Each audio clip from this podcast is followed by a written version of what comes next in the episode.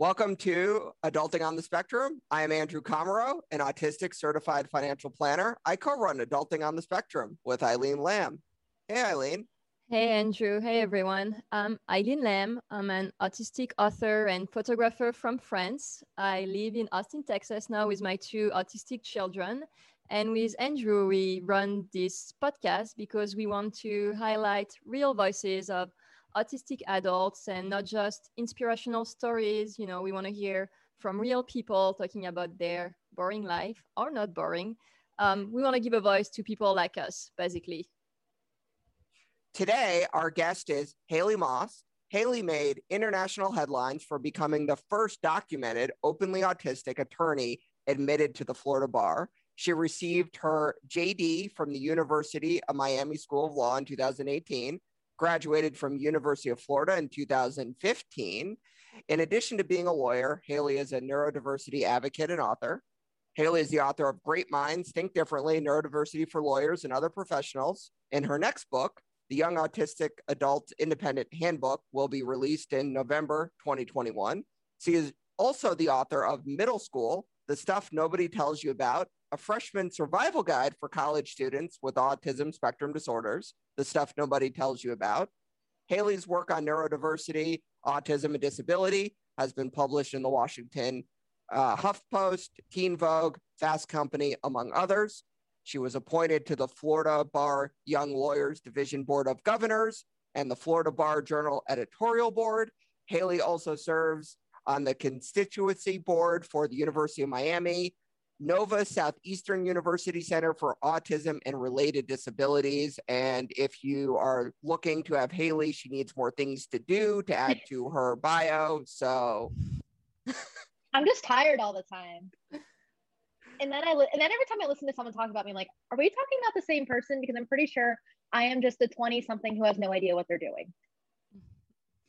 Hey, Ellie, thanks for having us. Uh, for being here today. Well, thanks for bearing with us too, actually. We're just 30 somethings who have no idea what we're doing for the record and just happen to have a podcast. So, and so it's all good. Exactly. I think that I think that's the really great thing and that a lot of us don't talk about is there's this kind of expectation that you have to have it together. And every time I see 30 somethings neurotypical or neurodivergent, I'm like, they all have it together. They know what they're doing. And then everyone tells me the same thing that they're all basically just three toddlers in a trench coat and nobody knows what they're doing. And I think we kind of have to make peace with that. Everyone is trying to kind of figure their way through life. And I think especially for autistic people, because we're always told like you have to hit this magic independence point. You have to do this. You have to hit these like magic milestones. And it's like that's a load of crap because everybody is on their own individual thing and no one feels like they really know what they're doing. Yeah, we don't know what we're doing. And I think that shows sometimes, but that's okay. We wing it, we make it work. And I think it's a good thing to normalize. Um, we oh, start sure. our podcast by asking our guests uh, how they like to identify, so pronouns and person with autism or autistic. Uh, so, what's your take on all the identity language? All right, so identity. So, my pronouns are she, her. I also am Jewish. I am a woman and I am autistic. I say that I'm autistic because I'm proud of it. It's part of who I am and I can't really take it off or take it with me or set it down and take it to the beach for fun. And if I'm living with autism in particular, it's a really terrible roommate because it doesn't do the laundry and it doesn't help with the dishes. I wish I was living with autism because autism would have maybe been a good roommate, maybe, probably not. It doesn't have very good executive functioning skills. So yeah, I don't like doing the dishes or the laundry. I actually made a casual day at the office last week for the purpose of because I didn't want to do laundry for white shirts. Um, so Okay. and tell us so tell us a bit more about your autism diagnosis and journey again per your bio, biography um, or, or, introduction. With a book even on middle school you were diagnosed at a younger age and have been an advocate since at least middle school. Is that correct? Can you tell us more? Sure. So i was very lucky i feel and i like to kind of circle back and i feel very privileged to have been diagnosed as a little kid. So i was diagnosed when i was three and I was non-speaking. I actually got kicked out of preschool. So my when I was in preschool, I didn't color within the lines. I didn't drink out of a cup properly. So we know how little kids are kind of supposed to drink out of a cup like this. I copied the dog and tried to slurp it like out of the bowl. Preschool was not exactly too thrilled with me. I have lots of really on brand stories about me kind of being a strange kid or a little bit of a terror from childhood. so that's the kind of stuff that led me to get diagnosed. And I realized what a privilege it was, even though, yep, as we know, the late 90s were a very different time. So I was diagnosed in 1997. And that was before the big days of everything is on the internet. You can get all the information you want. There's tons of organizations that will connect you and lots of autistic adults you can very easily get information from. So when I was diagnosed, my parents didn't have as much information. They were given kind of a doom and gloom report as a lot of clinicians tended to do it because their version of autism was very singular of this you are going to end up in this basically like your life is going to be terrible. And my parents were really big on early intervention so we did things like floor time and i got to ride horses and i always had a lot of adults playing games with me. I was the only kid so i was very used to having a lot of attention anyway. So i guess that was kind of that journey and getting diagnosed and kind of a little bit about early intervention. All i know is i was a happy kid and people always wanted to play with me so i didn't ever think something was really off when i was a little kid even when I wouldn't get invited to birthday parties and stuff or excluded socially, my parents always found a way to spin it as like I was the cool kid and everyone else was kind of weird. So I kind of had the complete opposite experience that than a lot of other folks who were diagnosed later in life or who just didn't have parents that were super accepting. And I found out I was autistic when I was nine because my parents decided to compare it to Harry Potter because my special interest at the time was the Harry Potter series. We talked about how different is neither better nor worse, it's just different and different can be extraordinary. So Harry Potter didn't fit in with the Muggles because he was obviously a wizard. And he didn't quite fit in with the wizards because he had that giant scar on his face, but he was still the hero of the story and he was still cool and everyone still loved the series. Like that was kind of what I was given. And I actually got into autism advocacy when I was just about off to go to high school. What did you do then? So I was actually invited to go to the Autism Society of America conference. I agreed to go because it was through the University of Miami and the University of Miami. So I you mentioned that I serve on the board there, and UM actually was some of the folks that originally diagnosed me. So it's like a very full circle thing for me. And they invited me, and I'm like, sure, I'll go do this. I'll do this panel, and it's in Orlando. And when you're like 13, you want to go because you want to go to Disney World, even when you live in Florida. Look, I live in Florida. I've been to Disney World plenty of times, but I still wanted an excuse to go to Disney World. So I agreed to sit on this panel, and it was all older men and 13 year old me. And people wanted to hear what 13 year old me had to say. And it was very confusing and very baffling. But I met lots of cool people. So I actually was listening to past episodes and I saw that you had Brigid Rankowski on. Bridget was the first person that I met at that Autism Society of America conference. Like, this is a very small world.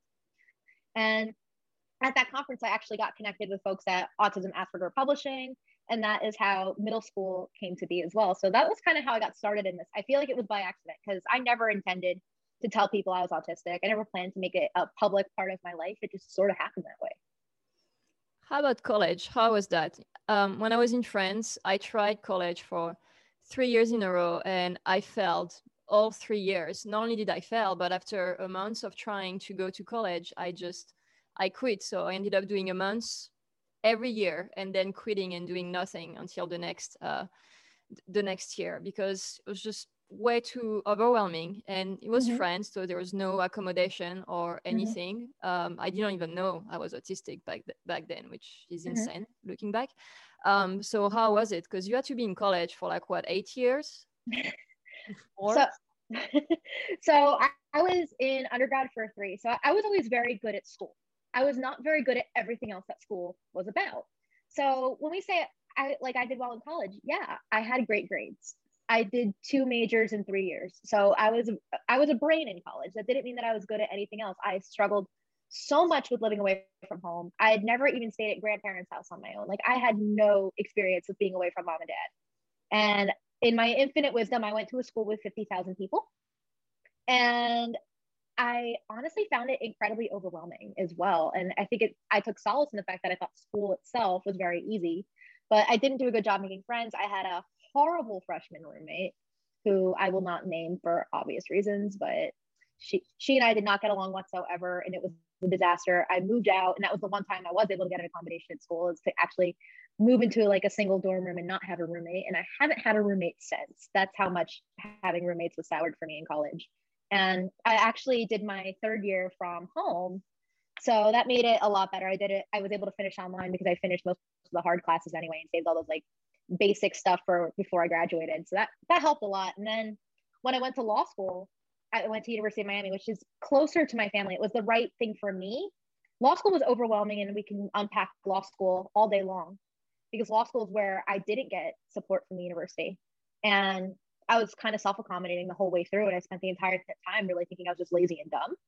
But I had more support in my personal life because I wasn't that far from home. I went home or saw my parents nearly every week that I lived less than an hour away from home. So I was always able to go home or, they, or they'd come visit me. And my parents would help me with things like cooking or cleaning or just hang out together. And it was truly a blessing to have that. But I think there's so much of school that's beyond inaccessible. And I really hope that that changes. And it's just frustrating to see because it's not that, for instance, like you're not smart enough or you can't handle something like college. It's more of that the support isn't in place. And it takes so much work to even get that support or that you have to prove all of this documentation or you have to be able to navigate some system that isn't designed with you in mind in the first place. I think that's amazing because when I was in France, I lived a five minute walk from the university college and I still couldn't do it. You know, you say you were seeing your parents once a week. I mean, that's not a lot. I mean, I know, you know, considering college, it feels like a lot for most kids, but like to mm-hmm. me, that feels uh, not, not like a lot. And then I ended up coming here in the US mm-hmm. far away from my family and i actually did amazing just because the people here were so much more open-minded to like being weird basically i feel like I don't be weird here really because i don't always think people i always think people are not that open-minded and sometimes i wonder if it's even just the culture of where in the us we live because yeah i think miami people generally speaking i think a lot of miamians are very rude yeah. and they're not that accepting i think miami is its own kind of ecosystem there I, I agree. And I'm lucky I'm in Austin. And Austin is also its own thing in Texas. Like Texas isn't great, but Austin is, is amazing and so accepting of everybody. Yeah. And let's not even get me started on how I feel about Connecticut, but Connecticut's great. Sarcasm. Um, Thank you for so, the sarcasm warning because I otherwise would have probably yeah, I, I would have probably I would have probably bought it.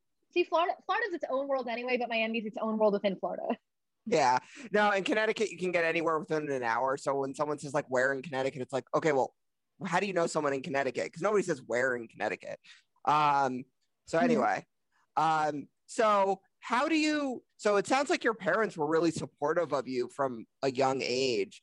And how, how do you feel about your parents with how they they raised you? Um, you mentioned that you're Jewish uh, as well as I am. Mm-hmm. Um, and just in general, I, I find that you know, the, the culture of just like so much family and social and food and just also h- how do you feel with sounds like they were very supportive of you how do you think they feel about where you are now as well so we actually have a very small family so contrary to what you're saying we were very insular so a lot of our family was estranged or not as understanding and it was most a lot of the times it was the three of us and a couple other relatives but and we didn't always just like get together at thanksgiving or major holidays so it was always kind of small in navigating that. But I do think adopting? there was, huh? I said, are they adopting? No. Um, oh no, no. I, I, my mom wants a dog. My mom wants another dog though, so she's really hoping to get another standard poodle in the near future. We we lost our big guy back at Thanksgiving, and she's a wreck without having a dog around. So we would we would like to have another family dog again. So that's probably the closest to adoption we're gonna get.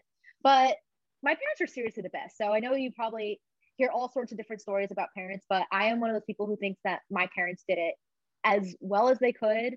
And in many times, I think they were ahead of their time. So we talk a lot about parenting with acceptance. And I actually had this conversation with my mom the other day, is because she was probably, t- she was actually talking to me about neurodiversity and stuff. And she's like, this is really cool. And I'm like, you know, this is stuff you've been doing. You were always beyond accepting of me and encouraging me to follow and, and harness my strengths. Like, even if you didn't have the vocabulary of what we consider social justice or movement work or whatever it might be. I'm like, it didn't mean that you didn't understand it. And she didn't, and she really just appreciated that because even looking at history, like a lot of these term, a lot of the terminology that we use now and a lot of the concepts that we have now didn't exist in the late 90s.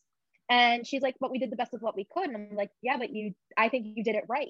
You stuck to things that you knew I would enjoy. You would try things even if I didn't enjoy them. We tried to get me to do sports and it didn't go well. And instead of forcing me to stay in sports, we just pivoted to something else. Like my parents were very supportive and honestly they're very very proud and sometimes i think i think this goes for a lot of us i kind of have this like perfectionism thing at times and i feel like i'm not going to be enough and my parents are exactly the kind of people who will reassure me that i am more than enough And I don't think that deep down they wish they had a different kid. I think that my parents were the perfect people for me. And I think looking back, the only thing that I guess that would have been cool is if they had autistic friends. But I think that was kind of like some far fetched, like weird dream of mine because then it would have been cool to be like, oh, okay, as a little kid, when you first find out about something that's very foreign to you beyond the Babysitter's Club books and like after school special type stuff, it would have been cool to have an actual human being that you knew or that they knew to attach it to and be like, oh, okay, yeah, kind of like their friend so and so, no big deal. But I don't fault them for that. I just think that would have been kind of a cool bonus feature.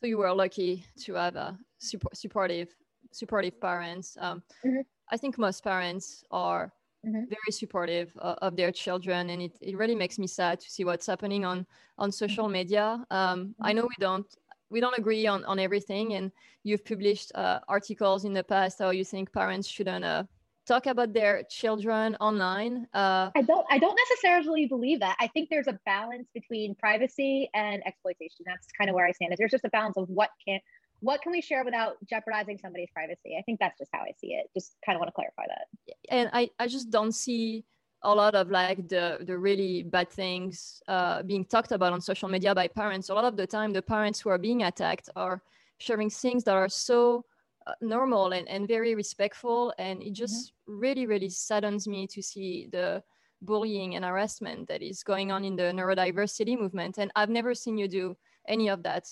Uh, let's make this clear. But mm-hmm. uh, I know you're also an, an, advocate for the neurodiversity movement.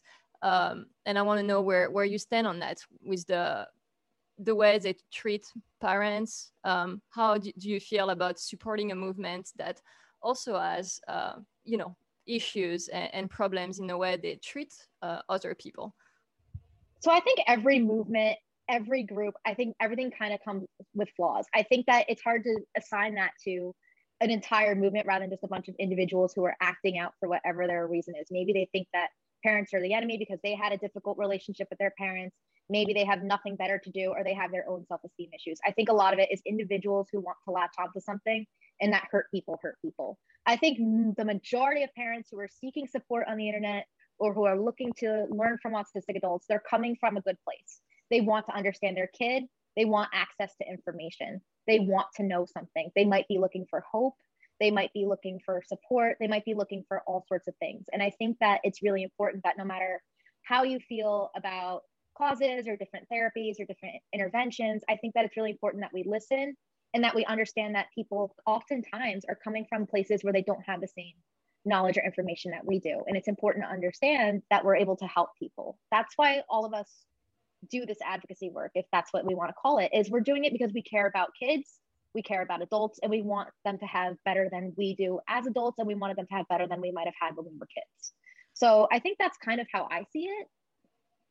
I just don't call it advocacy when they attack parents online, especially since a lot of the people who do that haven't even had like, let's talk about ABA, for instance, and to call parents who express sadness about their kids' diagnosis martyr, mar- martyr, uh, martyr moms, and, you know, posting memes, uh, shaming them for, you know, just saying autism is not always a gift uh, for everyone. It can be for some people, but it's not for, for everyone. And the spectrum is so broad and no one can speak for an entire community. So yeah, it's great to listen to the experience of other mm-hmm. people on the spectrum, but mm-hmm. their experience is not going to be the same experience as my, my child or my experience or the kid next door it's it's exactly. all different everybody's so experience is different and i think that no matter where you're coming from i think bullying absolutely needs to be condemned no matter who the bully is whether they're neurotypical neurodivergent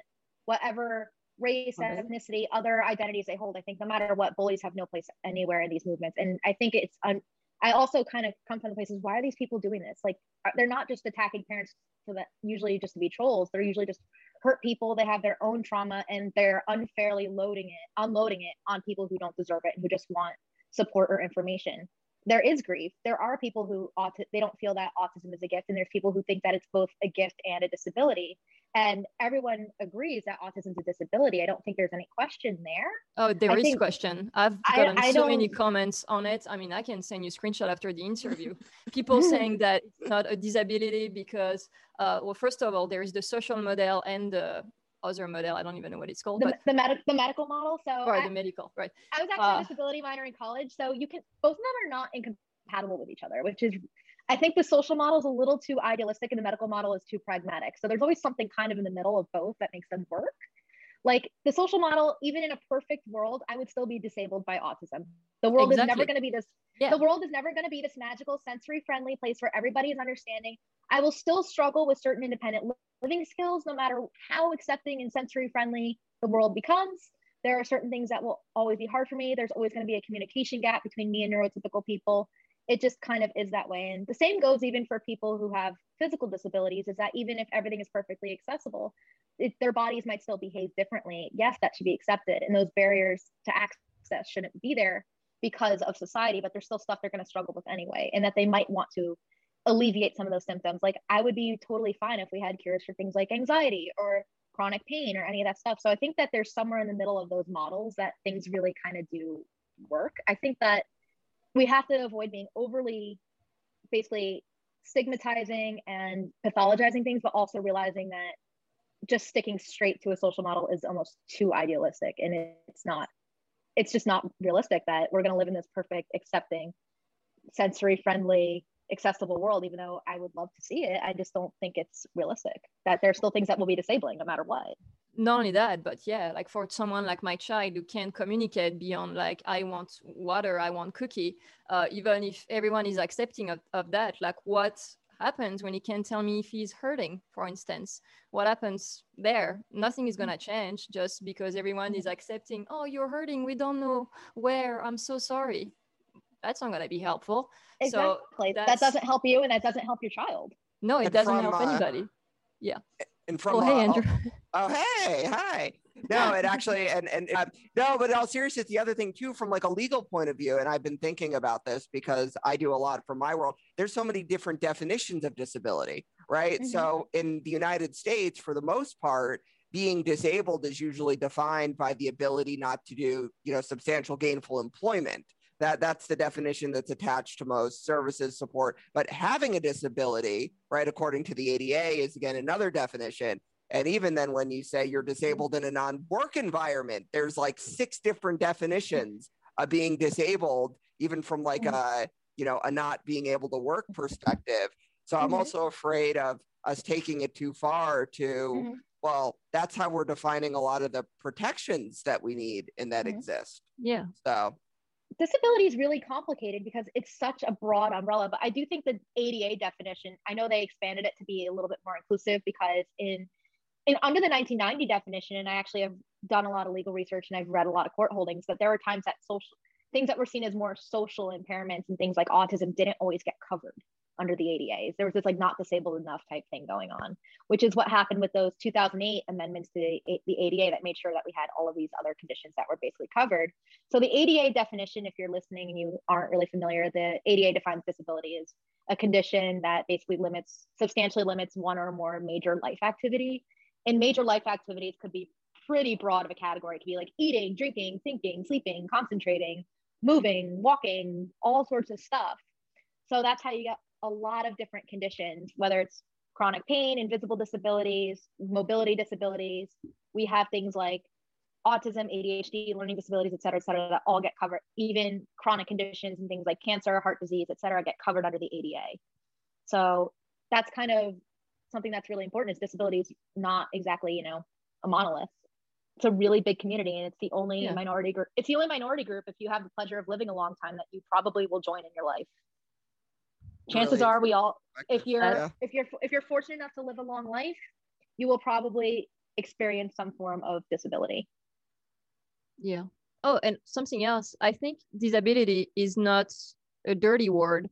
I It's feel like a lot of people don't like like saying I'm disabled or, Mhm. but it it's okay. I mean, we should like break the Mhm. stigma around the word, and I think Mhm. that would fix uh, a lot of the issues around people saying that autism is not a disability. Um, Mhm. it, also, that's confusing to me. Yeah, I'm going back on that, but why how can autism not be a disability because to be diagnosed with autism it needs to be disabling to you, you know, else you don't meet criteria for diagnosis. So mm-hmm. it's really confusing to me how people would say that autism is not a disability for them. I mean, I, I respect it as long as they don't say autism is not a disability at all. If they say it's not a disability for me, I'm okay with it, even though it still confuses me because if it's not, mm-hmm. then why are you autistic? You know, because it is. That makes, that's I think that I think that makes a lot of sense, and I think for a lot of people who say it's not a disability for them, I think that kind of comes from this idea of like internalized ableism and kind of seeing the messaging surrounding autism as they think of it as this very severely disabling, limiting thing, and they go, "Well, that's not my experience, therefore I'm not disabled," which is complete BS. Honestly, is I think that a lot of people are afraid of disability and the idea of being called disabled because think about the messaging we're giving about disability from the time we're little kids. How many times have you seen someone in a wheelchair when you were little, or you saw someone with mobility aids and your parents told you, like, don't stare, don't ask questions? Yeah. Like, that's weird. That's impolite. We're already told from the get go disability is bad. Not that it's just a nor- not that it's just a normal part of existing. People's bodies don't always work the way we want them to and, and we were talking a, a, bit before haley about again conservatorship guardianship and, and, just because you know the word autism is used right that it's assumed mm-hmm. that oh you're 18 okay well you can't make decisions and mm-hmm. and you know I, I talk to a lot of parents a lot of times they come to us when they're turning 18 and it's well well at 18 did you know exactly what you were going to be? Did you know exactly what you wanted to do? Did, were you mm. you know completely perfect and ready to be independent at 18 no. and no i'm not now. i didn't even i didn't even know how to do i got to college and i didn't even know how to do laundry I had no idea. That's why you lived. That's why you went to I, your parents' house once a week, no, right? No, no, I didn't. Go to my par- I didn't get to go to my parents until law school. That was three years later. God. When I was an undergrad, I remember doing laundry in the dorms, and I put everything in the dryer first because I didn't know which was the washer and which was the dryer because they looked nothing like the washer and dryer that we had at home. Therefore, I had no clue which was which. And then I walked out with a bunch of warm, soapy clothes, and I was like, "Oh, oh, cool, great. that was a waste of fifty cents." I just felt so naive. Like, and then I was like, oh, it's because it's not the same maker model as the washer and dryer at home, obviously, because you're used to the sameness in routine. And my routine of doing laundry with quarters and in the dorms, these really terrible machines that were super slow, that wasn't what I knew. So I can that to that too. Yeah. 18, 18 year old me did not know how to do anything on her own and probably had no business doing anything on her own. I, I get that. Same way, I don't go to the the gas station. I mean, if I don't go to the same gas station, I'm just thinking about it. It drives me crazy. I did it last week, and of course it went wrong. I don't know what I did with my my card, but I got a message on the screen that I needed to go mm-hmm. inside. I was like, oh my god, now I'm gonna have to talk to a real person and all yep. of that. It's like, oh, yeah. I, Talking to people is like the scariest thing. I get scared when I have to call customer service agents. I think they're gonna hate me right away. Yeah, same. And especially because I have an accent and mm-hmm. it's hard sometimes for people to understand me and mm-hmm. it just like makes my anxiety higher mm-hmm. makes it harder for me to like get words uh, out and just like a vicious circle see, see i'm see i'm actually the opposite so uh, I will actually, I, I, know this sounds bad and I apologize for anyone working at Comcast who's listening right now, but I will, I will take my anger or frustration out on customer service and I will offer to lower people's like cable bills and Comcast bills, you know, for like, for fun. And I, Eileen, like I've offered, you're like, call T-Mobile for me, right? I'm like, yes, I love that, right? I love like mm-hmm. getting the deal and calling them. And the nice part too is, is that uh, there's no, you know, then you never have to speak to them again. Like, like mm-hmm. it kind of doesn't matter. I mean, AT&T probably has a file on me, I'm sure, but I don't know if T-Mobile does yet.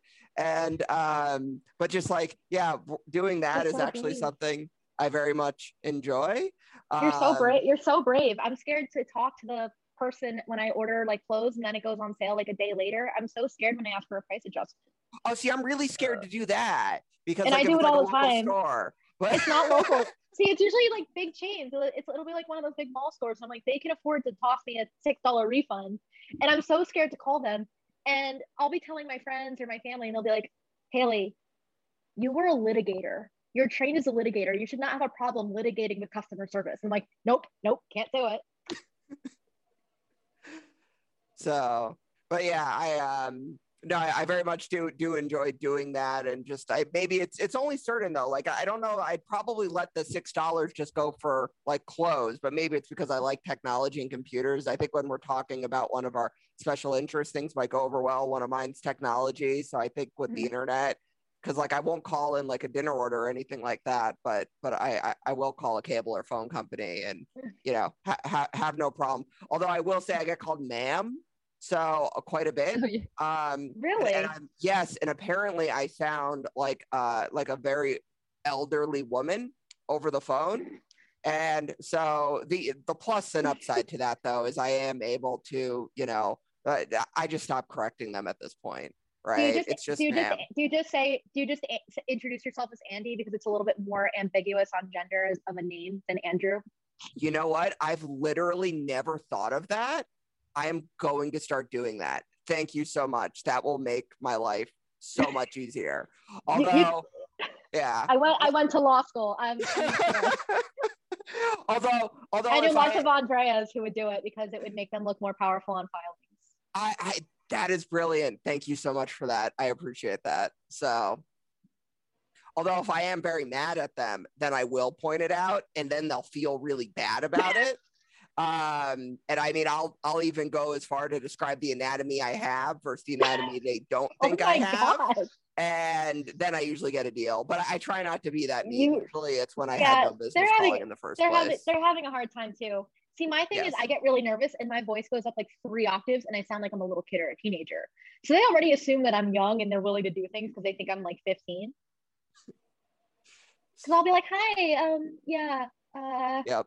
Yeah. And I get so nervous and I and my voice goes high, so they just assume I'm young. So you guys just bonded over this. Great. Yeah, see, there we go. anxiety, um, anxiety is real. Yeah. Especially that social anxiety, like dealing it's easier for me to deal with a large audience or a group of people than dealing with that perfect stranger. Ugh. But if you're but if you're talking with a stranger about the law and being a lawyer, right? Much I mean easier. that is that is much different. And leading into a, a question, um, if you were not a lawyer, what would you be doing if you were not a lawyer? If I didn't go to law school, I think I probably would have wanted to be a journalist. Okay. I think I would have still wanted to ask people questions. I think I always wanted, I knew I always wanted to write.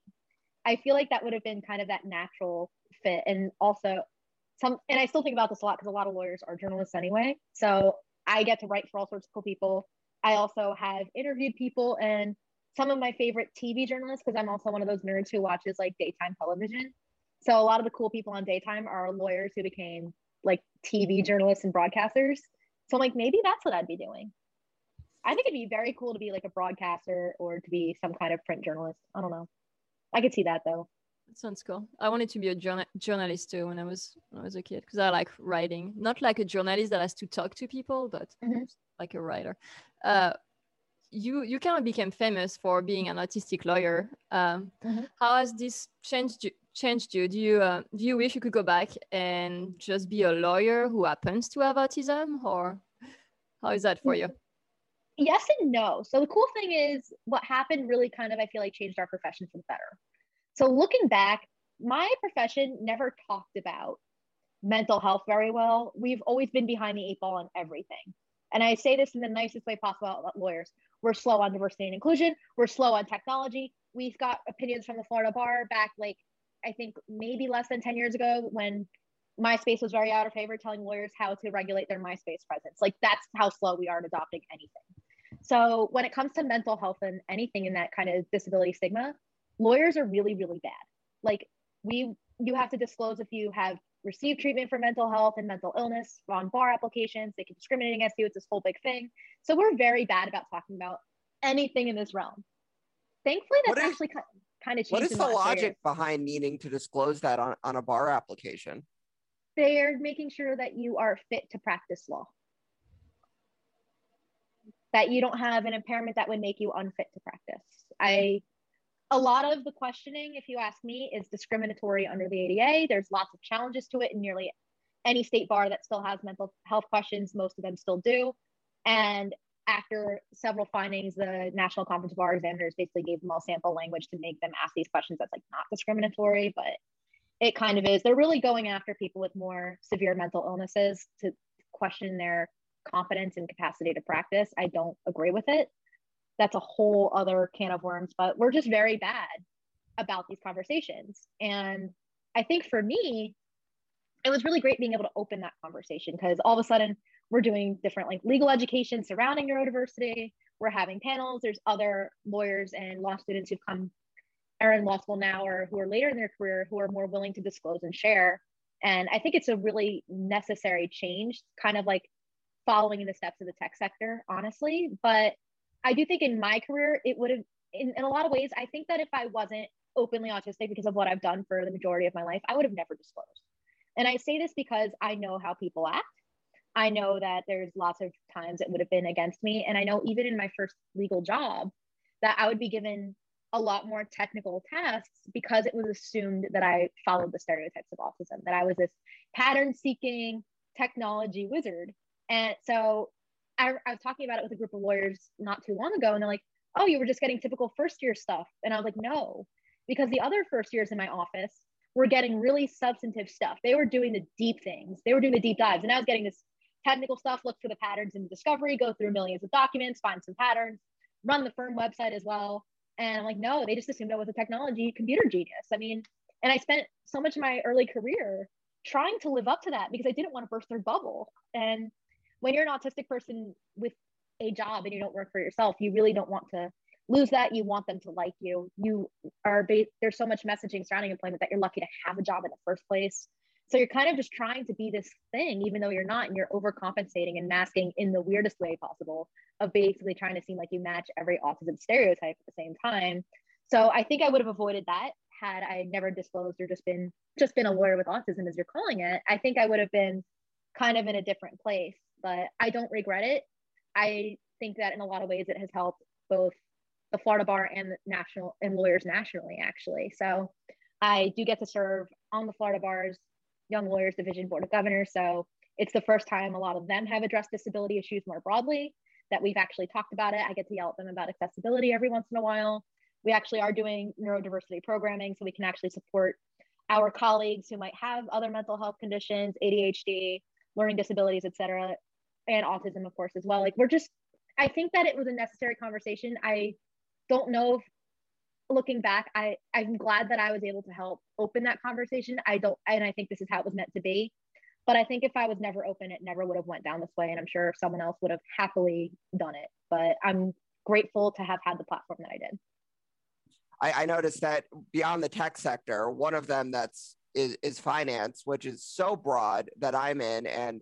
Um, you know, that seems to be a, a little bit slower, but it seems to be like, I, I really see a lot more you know, lawyers seem to graduate graduate to like mm-hmm. even liking law, even if they're not lawyers, right? So I remember mm-hmm. just like saying when I like, ooh, I really like reading contracts, right? And I know there's a million different types of law. Mm-hmm. And I know Eileen's probably looking at me having seen my writing, you know, before it's edited, right? And be like, contract writing. No, but I really like it. And so, but and I'm and I'm told that there's a certain part of it where I think a higher percentage of the neurodivergent population, even, you know, is more fit for, again, all different aspects of, you know, mm-hmm. law, legal work, attorneys.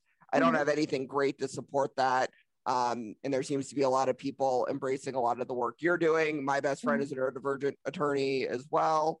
So I may just have a bias there.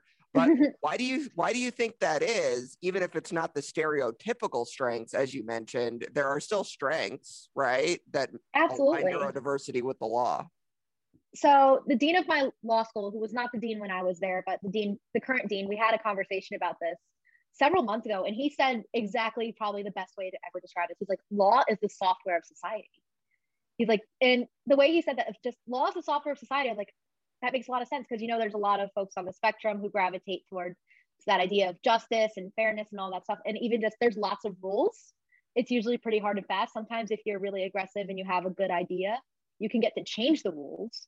There's a lot of writing. There's a lot of you can be as involved with people as you want and be a litigator. You could be a transactional attorney and never see people and just do contracts and, and deals all day.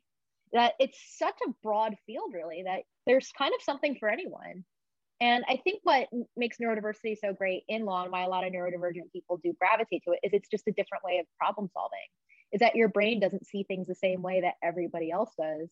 And sometimes and sometimes that's exactly what clients need. They need something someone who's going to think about their problems a little bit differently and not just assume it's one cut and dry solution because oftentimes it's not.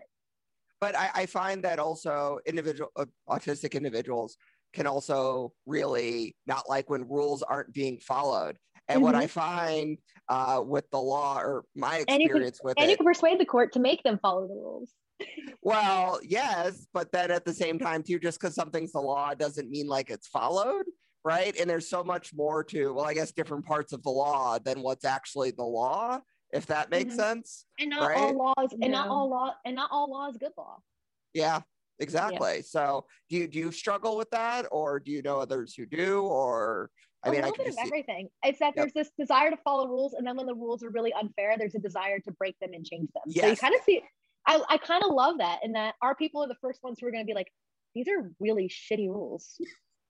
that these that this is complete crap. Let's do what we can, and it's just so exciting to see. And I think that passion really does matter, and especially once you get past those initial like barriers to entry in this profession. And I think that there's way too much gatekeeping of who is and who isn't going to be a good lawyer anyway. Like, I don't think passing the bar exam makes anybody a good lawyer. I, if you had to practice law the way that you take the bar exam, every single person would be convicted of malpractice. Do you practice law right now? I'm not practicing right now. I actually left my last practice in December 2019. I got to start my own business. I mostly do consulting. I get to geek out about ADA and policy for big companies and other stuff too. And I get to educate people. I I got to teach a college class last semester, and I'm teaching again next semester too. So I'm I'm kind of just get to be a big nerd about all this kinds of disability stuff, and but I still stay very lawyer involved because I think lawyers are pretty cool people. Just the job and culture surrounding firm life kind of isn't always the best. Sure, sometimes I guess. I don't know. All but I know firm, firm culture is wild. Yeah, I, I don't know. I, for me, lawyers is such a, a hard job because you you can have to protect people who you don't really want to you know protect mm-hmm. uh, if that makes sense and that's something that i feel like i would have such a hard time doing like you mm-hmm. know having to pretend that mm, this person is a good person and i don't know maybe i i get that from movies and i haven't really mm-hmm. seen it in real life but mm-hmm. i i know it's true like sometimes they can assign you like lawyers uh, they can assign yeah. you to someone and you yeah. yeah. that that's usually public defenders. So if you can't if you're like in criminal and you can't afford an attorney that you'll get appointed one from the government. Yeah. I actually i actually wanted so i actually very briefly wanted to be a public defender. And usually whenever you tell people that you want to be a criminal defense attorney for two seconds or that you want to be a public defender everybody's first question is how can you possibly defend someone who like maybe killed somebody? Yeah. And the honest thing about public defenders is it's not whether or not the person's guilty it's whether or not their their rights were violated. So whether the cops did like an illegal search on their property maybe there's something that can be excluded. So even when you go to trial you don't get the full picture of the evidence because maybe there was something that was obtained illegally and it got lost. It's such a it's so wild. This is why i'm never going to serve on a jury. I know too much. But i think that it's really about protecting someone's rights. And i think in a lot of ways public defense is really that you're protect you're trying to advocate for the underdog. So i guess that's kind of how i see it is you're seeing someone who usually wouldn't have access to any kind of legal services. They might have done something wrong or they might not have you don't really know. And it you honestly i don't think that's kind of what matters is whether or not they did it. I think what matters is is this person getting their constitutional right to an attorney? Are they getting a fair shot in their day in court? I think that's kind of the mindset you have to have. I think you have to almost put those feelings aside but i was not a public defender but I feel like that's kind of the only way I think I would have been able to rationally approach it. Yeah. And I will never get to serve on a jury because I am a libertarian all for jury nullification. So if I say that, I'm I'm out. Anyway, moving on. I just know how the legal system works. And I'm like, okay, yeah. How, how many motions in limine happened before we got to trial? How much evidence was not included? Yeah. No idea what's going on, but it, it, it's a it's a mess. So So Basi- before, basically, Eileen, if I if I disagreed with the law, I would just say whether they're not guilty, whether they are or they're not. Right? It's called, you know, basically the jury should get to decide. Right? So if I think it's Mhm. dumb, then I would say not guilty. So they they don't like Oh. that. So oh yeah, yeah, that would freak out. That would freak them out. I know. I actually know because I had friends who do very much do jury trials. They used to ask about the political affiliations of some of their jurors, or they would try to look it up if they could, because they knew it might, it might sway, it might make them make decisions one way or another. There's some really weird stuff. So I actually used to do ethics research when I was in law school, and I remember I got to present like continuing education on whether or not you could stalk your jurors on like Facebook. Like, are you allowed to do that? what's the answer? You are, as long as it doesn't send them notifications. Okay. So as long so you can't like friend your jurors. If you if you like view their LinkedIn profile, you can't have it send like a. You have to like have your settings so it doesn't send like so and so looked at your profile because that would be considered a communication to the juror. Got so it. It, was so interesting though. But yes, you can go look them up on Facebook. You just don't like their posts, don't friend them, don't do anything that's a communication. Got it. Thank you. Thanks for tip. It, it's like the we I know there's all sorts of really weird legal stuff. I just think it's super fascinating, but I think if I do go back to practice one day, and I'm sure there might be a point in my life where I want to, I would probably rather be actually in elder law, like we're talking about with conservatorships and guardianships and supported decision making, or I'd like to do labor and employment and actually get to do stuff with like anti-discrimination, disability discrimination at work, ADA, or also the thing that I think is super fascinating that I'm trying to learn more about because I just think it's interesting is labor unions. So I think labor and employment is just so interesting. We're like, yeah. It's, it's okay. Um, It's okay. In my, it's okay. In my old life, I, I got to sue insurance companies. Well, well that That's excites me. There we yeah. go. Right. I like that so I, I Yeah. represented I represented hospitals, okay. That's not good. people. I was not a personal injury lawyer. I got to represent hospitals trying to get money from insurers. Okay. Not so exciting. No, I, I think well, anyway. I, I mean to me, but we won't bore the other, you know. No, see, this is You- why I think talking about autism and disability is far more fun. It's a much better job. if it's you want to talk better- about life better- insurance law, I mean, there we go. No. Like I'm I'm in, right? I have I don't know anything. No, no, because we can, I don't know that much about life insurance, and I don't think Eileen and I are going to want to listen to you geek out about life insurance a little bit too much. Well, it's basically contract law, but okay, let's move on. Um, okay, so, uh, okay, quick fire questions. So, Ooh. yes, so Eileen is going to ask a bunch of, unless, am I doing the quick fire questions, Eileen? I I got it. You sure? Yeah. Okay. way I can see Okay. what uh, you wrote in there to the. Yeah, I always do a, I always uh, put a just random quick fire question in there for Eileen, like right before the podcast, so she doesn't have time to read it until she reads it out loud for fun. Um, so the quick fire questions just don't overthink it in the nicest way possible, and just give the you know first answer that comes to your mind. And uh, there's six of them, and here we go. Okay, What is the best piece of advice you've ever been given? be yourself. What do you like to do to relax? Play video games. Read What's books. your favorite? I have a Switch and I'm obsessed with it, and I've been actually replay. What have I been playing? Um, Pokemon. Yeah, me too. Nice. Let's got- go. I, I got Poke, the new Pokemon Snap, and Uh. it's so relaxing. All you do is just take pictures of Pokemon. It's Yeah, like it, it's kind of like going on a weird like sa- like a like baby little Pokemon safari. It's like a little vehicle thing, and you just snap little pictures of the entire time. No, that sounds fun. I like that. It's so What's chill. your favorite food? Pizza, What kind of pizza? cheese. I'm boring. Okay. I don't like experimenting. I like most of my food plain. What's your favorite movie, film, TV show? Legally Blonde. Yeah, I saw that. Yeah, that's funny. Because you are autistic, you are obviously amazing at memorizing everything. Tell us the most obscure low fact you remember. Oh my god! Now I'm gonna overthink this. Do you, want, sure what- what. do you want me to share mine? Sure. That because of pre prohibition, the USPS it is illegal to ship alcohol. That's why Mhm. only UPS and FedEx can ship alcohol. Really? Why is that? Because before UPS and FedEx existed, before we made alcohol illegal, we ma- we made it so the United States Postal Service could not ship alcohol. That is still Mm-hmm. illegal to this day. That is why you can only ship alcohol through FedEx and UPS. But I all the drug dealers that. use the post office. Yes. That's good to know. I had no idea. Yeah, I can't. comp- I can't compete with that.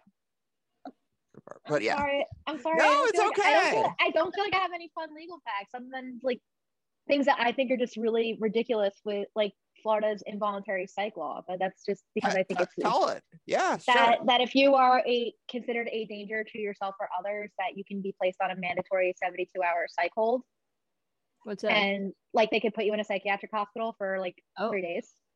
And the thing is, it gets used a lot against kids with developmental disabilities in schools because they don't want to arrest them.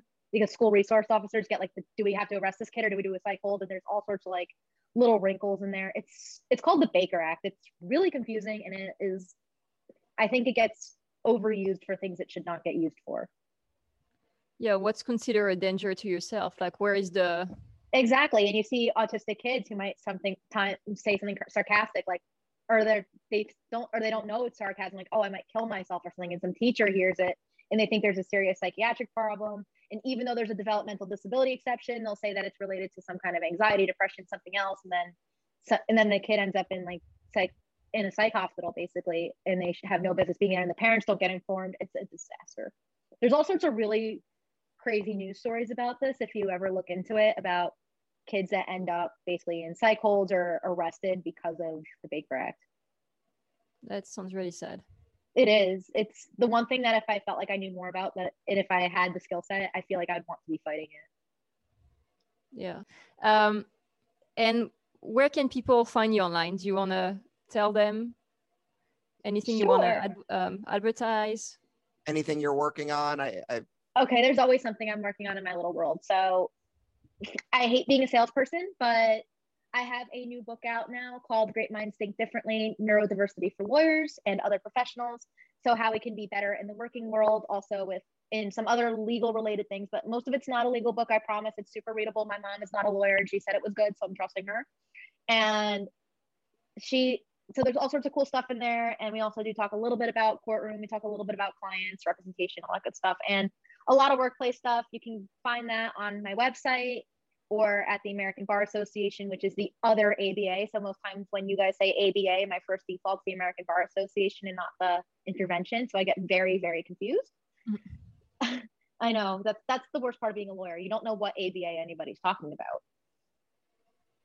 So That's it. No social media. oh, social media, right, right, right, right. right. So I mean, up to you. I, I was getting, I was, I had to take a pause. I felt like I was gonna just keep rambling, and I sound like a like a train, like just like running, running, running. Okay, social media.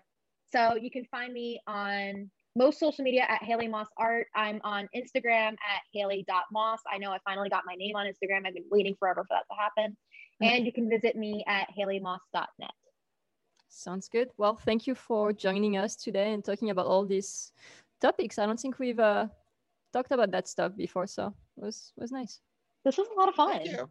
Thank you. Thank, thank you both for taking the time to talk to me. Of course. Bye bye. Bye. Bye.